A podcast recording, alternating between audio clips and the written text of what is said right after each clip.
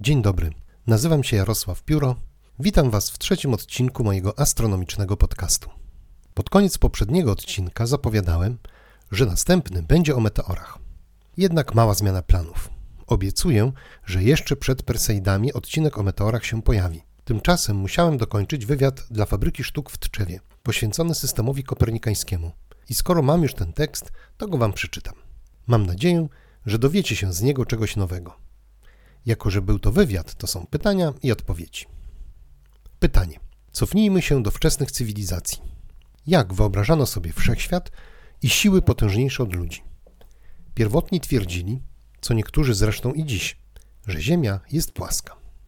Odpowiedź. Tak naprawdę nie wiemy, co twierdzili pierwotni, bo najstarsze zachowane przekazy w formie litografii mają około 10 tysięcy lat. Są więc względnie świeże w stosunku do np. mowy. Ludzie kiedyś utożsamiali życie z ruchem, a ruch z życiem. Niebo się poruszało. Błyskawice uderzały w ziemię, morze falowało, wiatr wiał, więc zupełnie naturalnie przypisywano wszystkim tym zjawiskom naturę istot żywych, potężniejszych od ludzi, bogów. Najwcześniejsze kosmogonie, które mówią o kształcie Ziemi, mezopotamska i egipska, przedstawiają ją w formie płaskiego dysku. Tak też jest we wczesnej Grecji. Jednak około VI wieku przed naszą erą zaczęła rodzić się świadomość kulistości Ziemi, by w IV wieku przed naszą erą stać się już faktem naukowym. To z tamtego czasu pochodzą pierwsze znane pomiary średnicy Ziemi. W dziele Periuraną o niebiosach Arystoteles, największy filozof grecki, podaje dowody na kulistość Ziemi. Kształt cienia rzucanego przez Ziemię na Księżyc podczas zaćmienia, czy różną wysokość, na którą wznoszą się nad horyzont gwiazdy w różnych miejscach na powierzchni Ziemi. Podaje nawet zmierzony obwód Ziemi, jeszcze przed Eratosthenesem, i stwierdza, że kula ziemska wcale nie jest duża. Innym argumentem za kulistością Ziemi, podnoszonym już w starożytności, był fakt, że oddalające się od portu okręty chowały się pod horyzont, tak jakby się zanurzały, co świadczyło o tym, że powierzchnia morza nie jest płaska, lecz wypukła. Od czasów Arystotelesa ludzie wykształceni wiedzieli o kulistości Ziemi. W średniowieczu również Arystoteles był najpopularniejszym filozofem, którego prace były powszechnie znane. Pytanie. Dlaczego teorie przedkopernikańskie powszechnie nazywamy układem geocentrycznym? Odpowiedź. Określenie geocentryczny oznacza z Ziemią w środku. Wrażenie nieruchomości Ziemi jest bardzo silne i potrzeba mocnych dowodów, by to intuicyjne przekonanie ustąpiło miejsca faktom. Takich dowodów w starożytności brakowało i pomimo tego, że Arystarch z Samos już w IV wieku przed naszą erą postulował, by w środku wszechświata zamiast Ziemi umieścić Słońce, jego wizja nie zdobyła popularności. Arystarch pomierzył odległości między Ziemią oraz Księżycem i Słońcem i wiedział, że Słońce jest dużo większe od Ziemi. Na ten argument również powołuje się później Mikołaj Kopernik. Ta jednak przesłanka nie wystarczyła, by przekonać większość uczonych do zmiany zdania o nieruchomości Ziemi i aż do czasów Kopernika powszechnie uważano, że to Ziemia tkwi nieruchomo w centrum wszechświata. Wokół tej nieruchomej Ziemi miały poruszać się planety po orbitach kołowych. To założenie bardzo szybko zostało podważone. Już w czasach Arystarcha wiedziano, że prostym ruchem jednostajnym po okręgu wokół Ziemi nie da się precyzyjnie wyjaśnić ruchów planet czy Słońca lub Księżyca po niebie. Dzisiaj wiemy, że te niedokładności brały się z tego, że planety poruszają się nie po okręgach, lecz po elipsach. Czemu uczeni w starożytności czy średniowieczu nie wpadli na pomysł, by zastąpić okręgi elipsami? Elipsa razem z okręgiem, parabolą i hiperbolą należy do tak zwanych krzywych stożkowych, które możemy otrzymać tnąc stożek płaszczyzną pod różnymi kątami. Teoria tych krzywych była w starożytności dobrze znana, rozwinięta i stosowana przy projektowaniu np. kadłubów statków. Elipsy były znane i powszechnie stosowane. Sam wielokrotnie czytałem, że niechęć do eliptycznych kształtów orbit planet brała się z przekonania, że planety jako byty nadziemne, a więc idealne, powinny poruszać się po orbitach idealnych, a więc kołowych. Jest to robienie ze starożytnych głupków, którymi nie byli. Ich dokonania matematyczne czy naukowe są zdumiewające. Niechęć do elips brała się z czegoś innego, co zaraz wyjaśnię. Najpierw wytłumaczę, jak poradzono sobie z faktem, że planety po swoich torach czasami poruszają się szybciej, a czasami wolniej. Stworzono system kół, tzw. Tak deferentów, ekwantów i epicykli. Torem planety wokół Ziemi było duże koło zwane deferentem. Planeta jednak nie poruszała się bezpośrednio po deferencie, lecz po znacznie mniejszym kole, którego środek poruszał się po deferencie. To koło nazwano epicyklem. Wprowadzenie epicykli znacznie poprawiło zgodność obserwacji z przewidywaniami teoretycznymi, jednak nie wyeliminowało niedokładności zupełnie. Wprowadzono więc dodatkowo ekwanty, koła z ziemią w środku, po których poruszały się środki deferentów. Wprowadzenie ekwantów pozwoliło na otrzymanie bardzo dobrej zgodności modelu z obserwacjami. W systemie geocentrycznym nie można było zastąpić tych trzech kół dla każdej z planet jedną elipsą, ponieważ system błędnie zakładał, że Ziemia znajdowała się w środku tego młynu.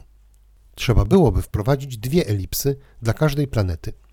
Jedną, która odzwierciedlałaby ruch Ziemi wokół Słońca i drugą do odzwierciedlenia ruchu planety wokół Słońca. Dwie elipsy zamiast trzech kół. Niewielkie uproszczenie. A co najważniejsze, w systemie Ptolemeusza wszystkie ruchy były jednostajne. Nieruchomym środkiem każdego ekwantu była Ziemia.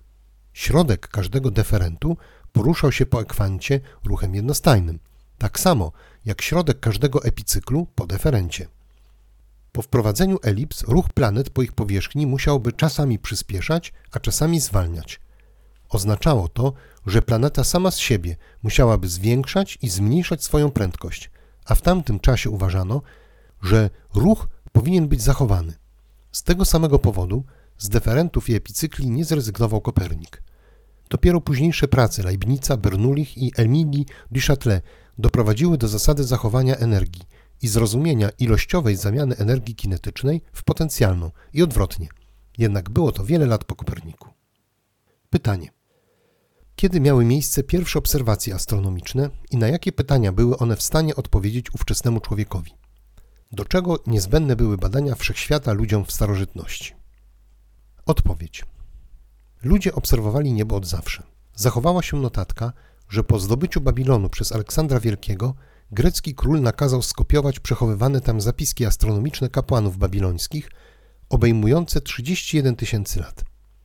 W świetle obecnej znajomości historii człowieka wydaje się to być niewiarygodne, jednak systematyczne obserwacje pozwalały dostrzec prawidłowości w ruchu ciał niebieskich i być może kapłani babilońscy na podstawie tych regularności pokusili się o wyliczenie wstecznych momentów zaćmień Słońca i Księżyca aż do tego czasu, co wyjaśniałoby jakoś tę liczbę. Swoją drogą, sam ten zapis świadczy o tym, że starożytni wierzyli, że świat istnieje od dawna, w co powątpiewają niektórzy nam współcześni. Obserwacje ruchu Słońca i Księżyca były podstawą rachuby czasu i konstrukcji kalendarza. Znajomość kalendarza przydawała się do liczenia czasu czy planowania obchodów ważnych uroczystości – Pozwalała też przewidywać pory roku, opadów, wpływów oceanicznych czy wylewów rzek, co miało wpływ na uprawę Ziemi. Jednymi z najstarszych artefaktów związanych z astronomią, które dotrwały do naszych czasów, są zegary słoneczne i wodne z Doliny Nilu, pochodzące sprzed 3,5 tysiąca lat. Porządkowały czas, wyznaczały na przykład okres pracy danej zmiany przy ciężkich fizycznie zajęciach, czy też prawo danego rolnika do korzystania z nawodnienia. Proszę zauważyć, że cała rachuba czasu oparta jest o zjawiska astronomiczne. Długość doby wyznacza nam czas dokonania jednego obrotu Ziemi wokół własnej osi. Długość miesiąca wyznaczały fazy księżyca, związane z jego ruchem obiegowym wokół Ziemi. Długość roku jest z kolei wyznaczana przez czas obiegu Ziemi wokół Słońca. Bardzo wiele wczesnych kalendarzy to były kalendarze księżycowe, oparte o fazy księżyca. Do dziś takim kalendarzem jest kalendarz żydowski. W takich kalendarzach niełatwo było zachować rytm roczny, dlatego z czasem większość cywilizacji przeszła na kalendarz oparty na Słońcu, czyli roczny. Szybko okazało się jednak, że w roku nie mieści się całkowita liczba dni. Zrozumienie, że rok to nie 365 dni, lecz odrobinę więcej, pociągnęło za sobą konieczność reformy kalendarza. Inaczej dzień Nowego Roku przesuwałby się w kierunku jesieni z prędkością około jednego dnia na każde cztery lata. Tej reformy dokonał Gajusz Juliusz Cezar ponad 2000 lat temu. Dlatego też ten zreformowany kalendarz nazwano juliańskim. Świadectwem zmiany kalendarza są nazwy miesięcy w tradycji łacińskiej. Wrzesień, september, czyli siódmy, a nie dziewiąty, październik, oktober, ósmy i tak dalej, zachowały swoje nazwy z wcześniejszego kalendarza, zaś lipiec, Julius, otrzymał nazwę po reformatorze. Z czasem okazało się jednak, że rok nie trwa 365 dni i 1 czwartą dnia, lecz nieco krócej. Ta drobna różnica powodowała dryf daty nowego roku w tempie około jednego dnia na 100 lat w kierunku wiosny. Z początku różnica nie była zbyt duża, jednak po kilkunastu wiekach sięgnęła dwóch tygodni. I tu Kościół katolicki w osobie papieża Grzegorza XIII zdecydował się przeprowadzić kolejną reformę kalendarza, by uzgodnić go lepiej z astronomią.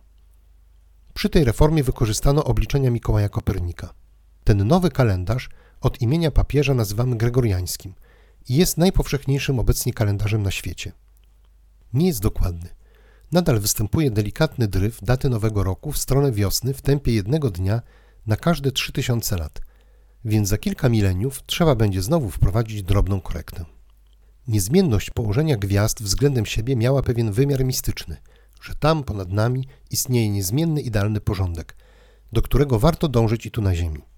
Dosyć szybko ludzie zaczęli wykorzystywać gwiazdy do określania stron świata i posługiwać się nimi w podróżach.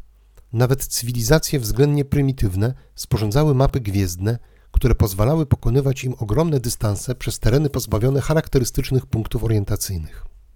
Tuaregowie pokonywali w ten sposób Saharę, a ludy polinezyjskie, posługując się mapami wykonanymi z muszelek i patyków, żeglowały po bezkresach Oceanu Spokojnego – znajdując drogę do wysp oddalonych czasami o setki kilometrów.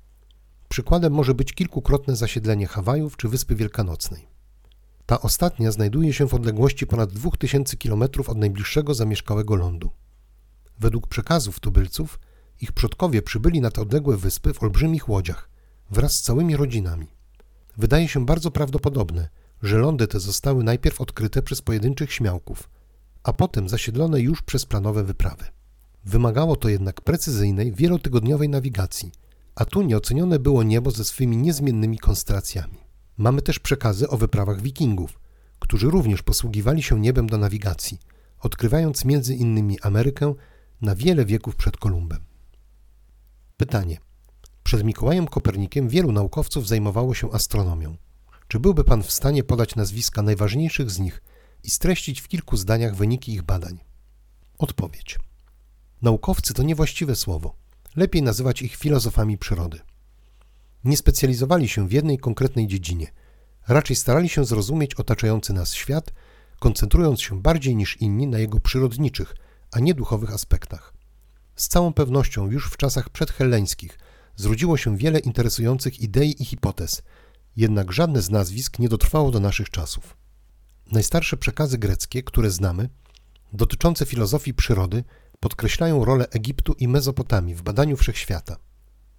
Trudno dziś stwierdzić, na ile najwcześniejsze znane nam idee greckie, które do dziś stanowią podstawę naszego światopoglądu, były rzeczywiście greckiego autorstwa. Jednak to właśnie w starożytnej Grecji pojawiły się umysły, których intuicje na zawsze zmieniły postrzeganie rzeczywistości. Jest wiele dowodów, że aż do V wieku przed naszą erą wyobrażenia o wszechświecie były bardzo naiwne. Jednym z najbardziej znanych przykładów jest fakt, że Homer mówi o gwieździe wieczornej i gwieździe porannej tak, jakby to były dwa różne obiekty. I właśnie w V wieku przed naszą erą Parmenides z Elei stwierdza, że to jest jeden i ten sam obiekt planeta Wenus.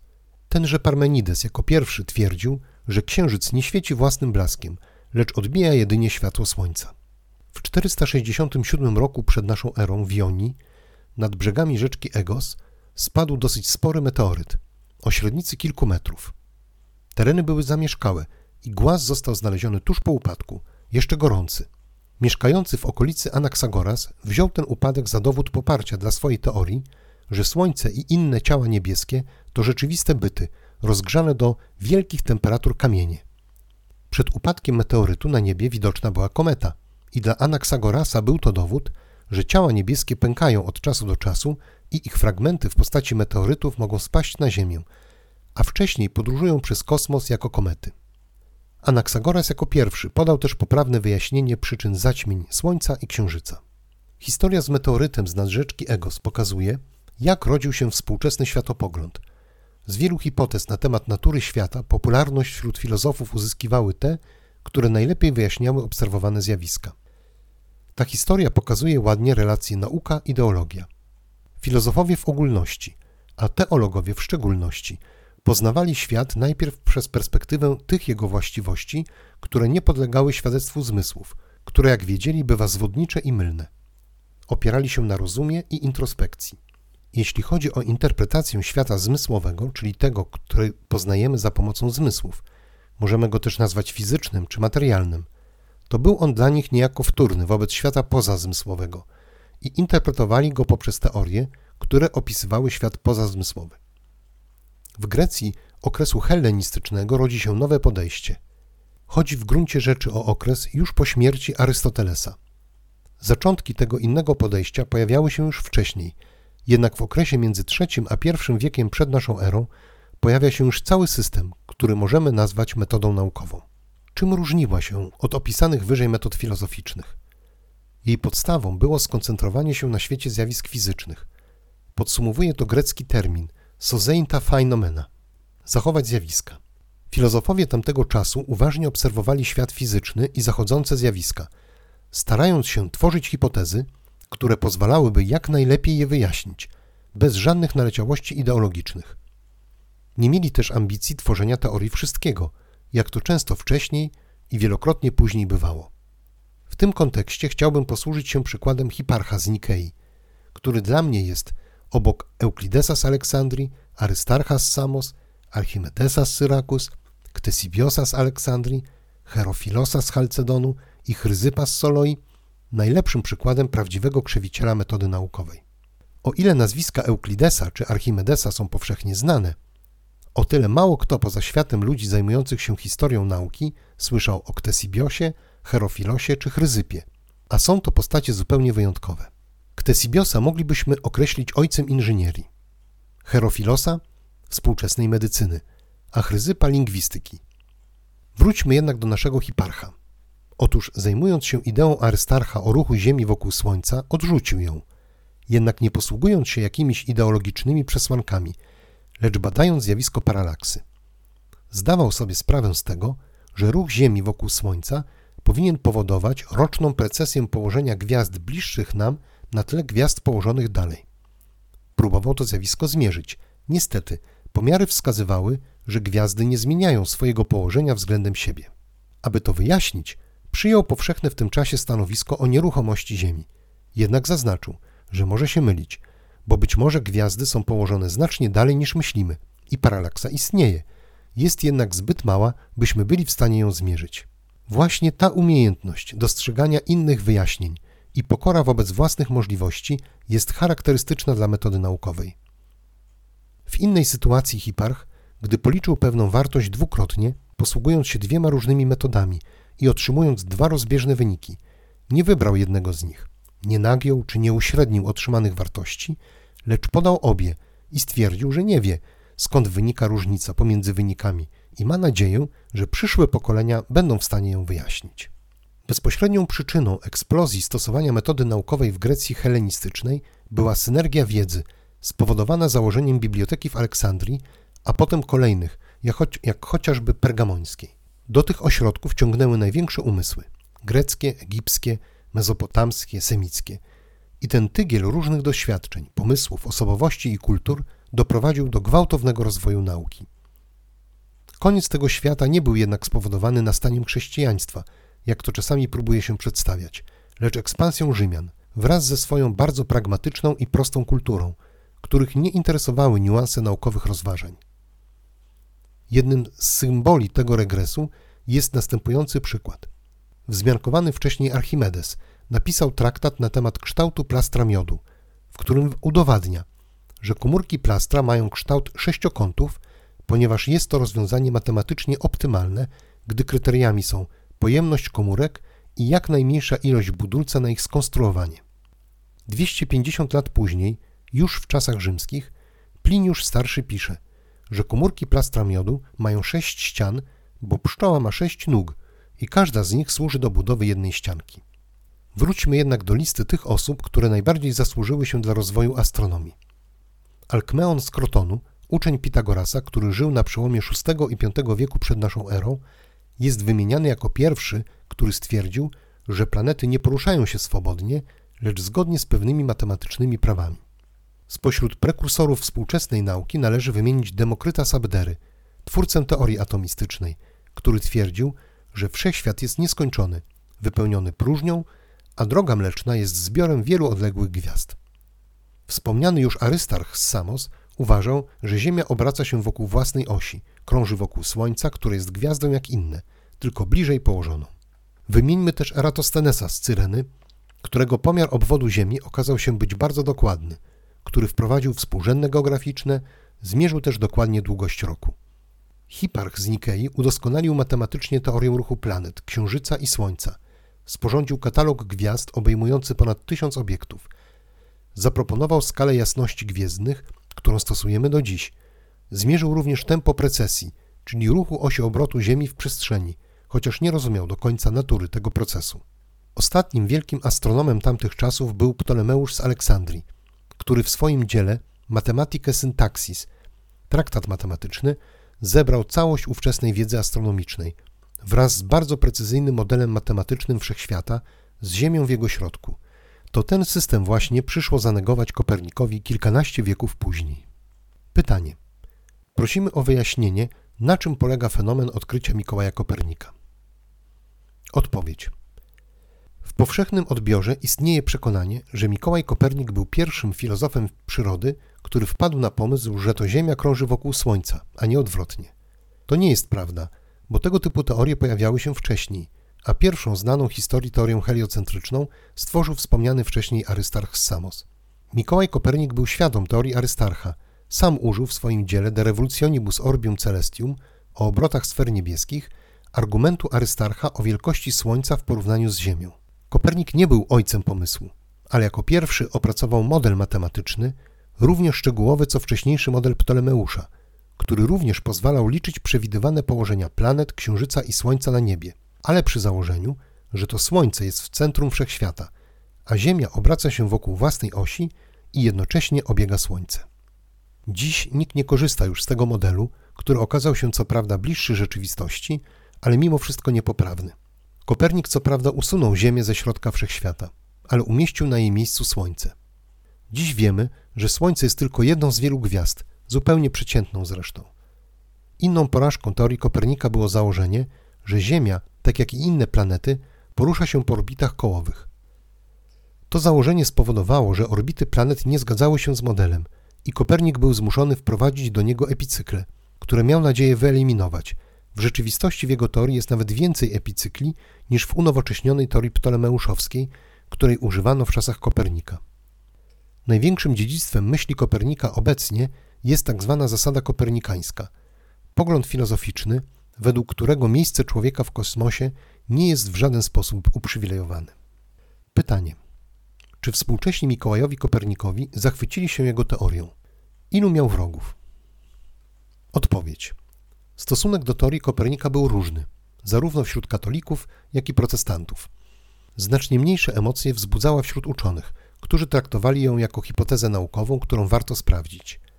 W gronie przychylnych teorii znalazło się wielu wykształconych przedstawicieli Kościoła katolickiego, w tym gronie papieże Klemens VII i Paweł III, kardynał Nikolaus von Schönberg, biskup Tiedemann Gize, Model kopernikański został wykorzystany przy obliczeniach, które posłużyły papieżowi Grzegorzowi XIII w 1582 roku do reformy kalendarza. Znacznie gorzej teoria została przyjęta przez protestantów. W ostrych słowach krytykowali ją zarówno Marcin Luther, jak i Jan Kalwin. Jednakże linia podziału nie była symetryczna. Teorię krytykowało wielu przedstawicieli Kościoła katolickiego, zaś wśród uczonych protestanckich często spotykała się z życzliwym zainteresowaniem – czy jak w przypadku Jana Keplera, entuzjastycznym wręcz przyjęciem. Z czasem, w miarę narastania napięć religijnych oraz rosnących tendencji do wykorzystywania teorii kopernikańskiej do celów ideologicznych, stanowisko Kościoła katolickiego uległo zaostrzeniu. Sama księga De Revolutionibus została umieszczona w spisie ksiąg zakazanych, jednak nie jako księga heretycka, lecz donek corrigatur, czyli wymagająca wyjaśnień co do interpretacji. Nie przeszkodziło to ludziom Kościoła krzewić jej przemyśleń. Wspomnę tu bardzo mało znaną postać Giacomo Ro, włoskiego jezuity, który na przełomie XVI i XVII wieku udał się do Chin, gdzie został urzędnikiem cesarskim.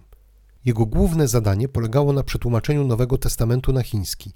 Był jednak zarazem ambasadorem kultury europejskiej w państwie środka. Ze względu na jego wiedzę astronomiczną, cesarz polecił mu dokonać m.in. reformy kalendarza, a w kronikach chińskich zachowały się wzmianki o tym, że Ro przedstawiał cesarzowi założenia pracy Kopernika. I tak dzięki jezuicie Chińczycy poznali system heliocentryczny. Wokół stanowiska Kościoła katolickiego do teorii kopernikańskiej narosło mnóstwo nieporozumień.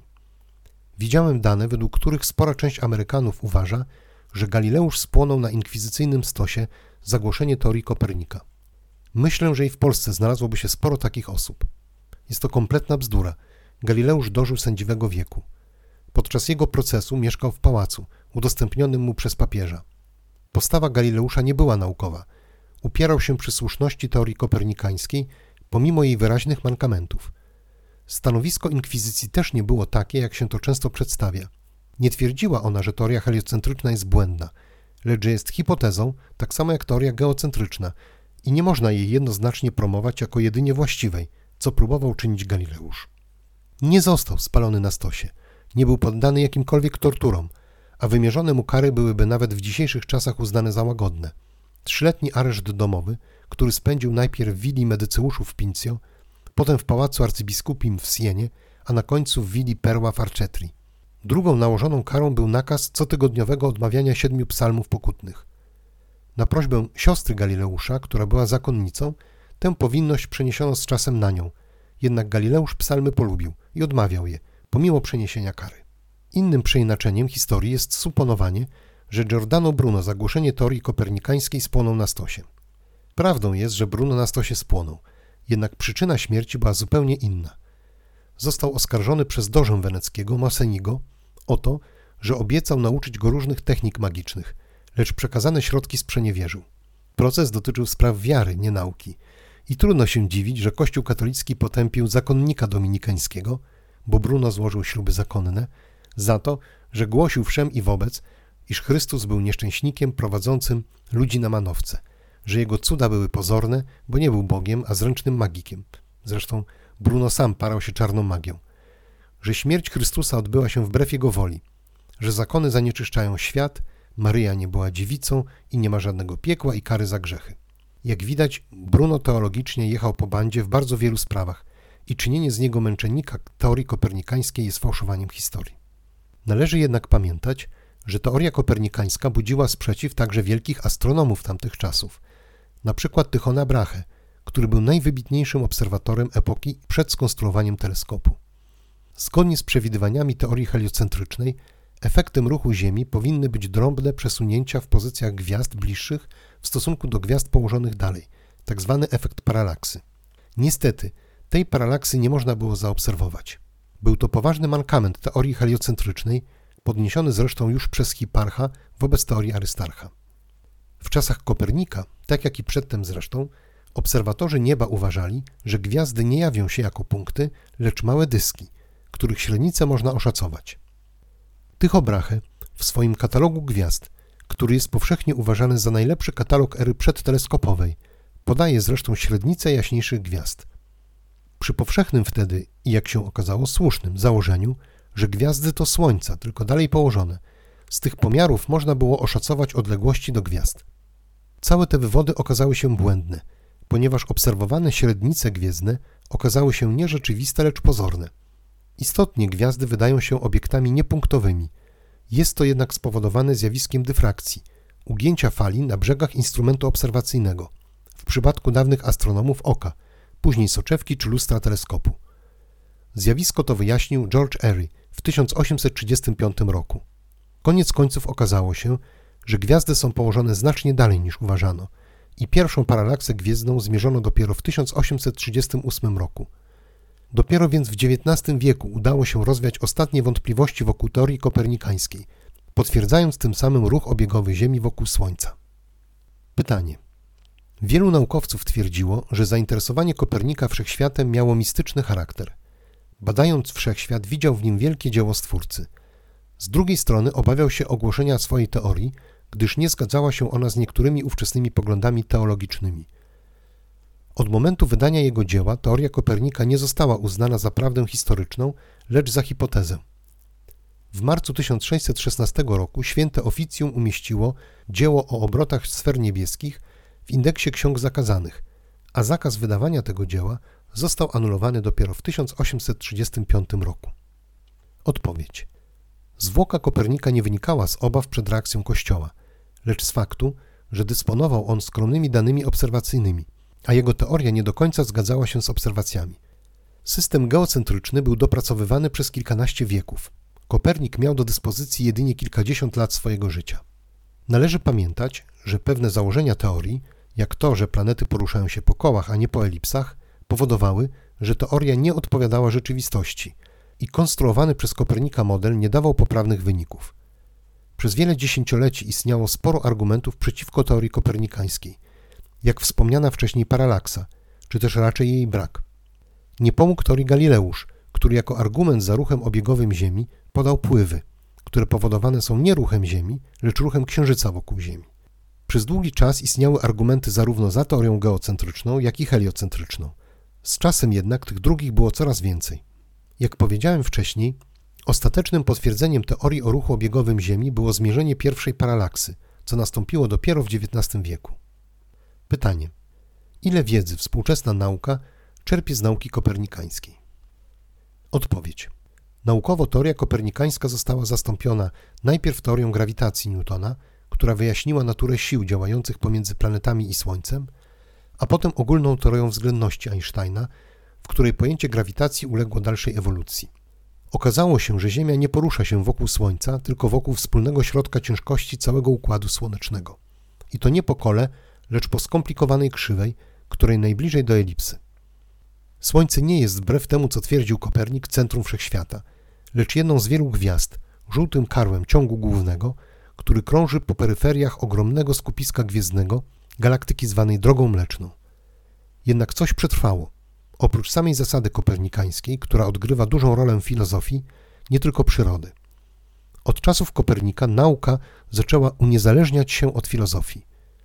Obecnie uprawianie nauki polega na formułowaniu hipotez, weryfikacji empirycznej wynikających z tych hipotez wniosków, w gruncie rzeczy w oderwaniu od jakichkolwiek uwarunkowań filozoficznych. To właśnie teoria Kopernika była pierwszą wielką lekcją współczesnego uprawiania nauki.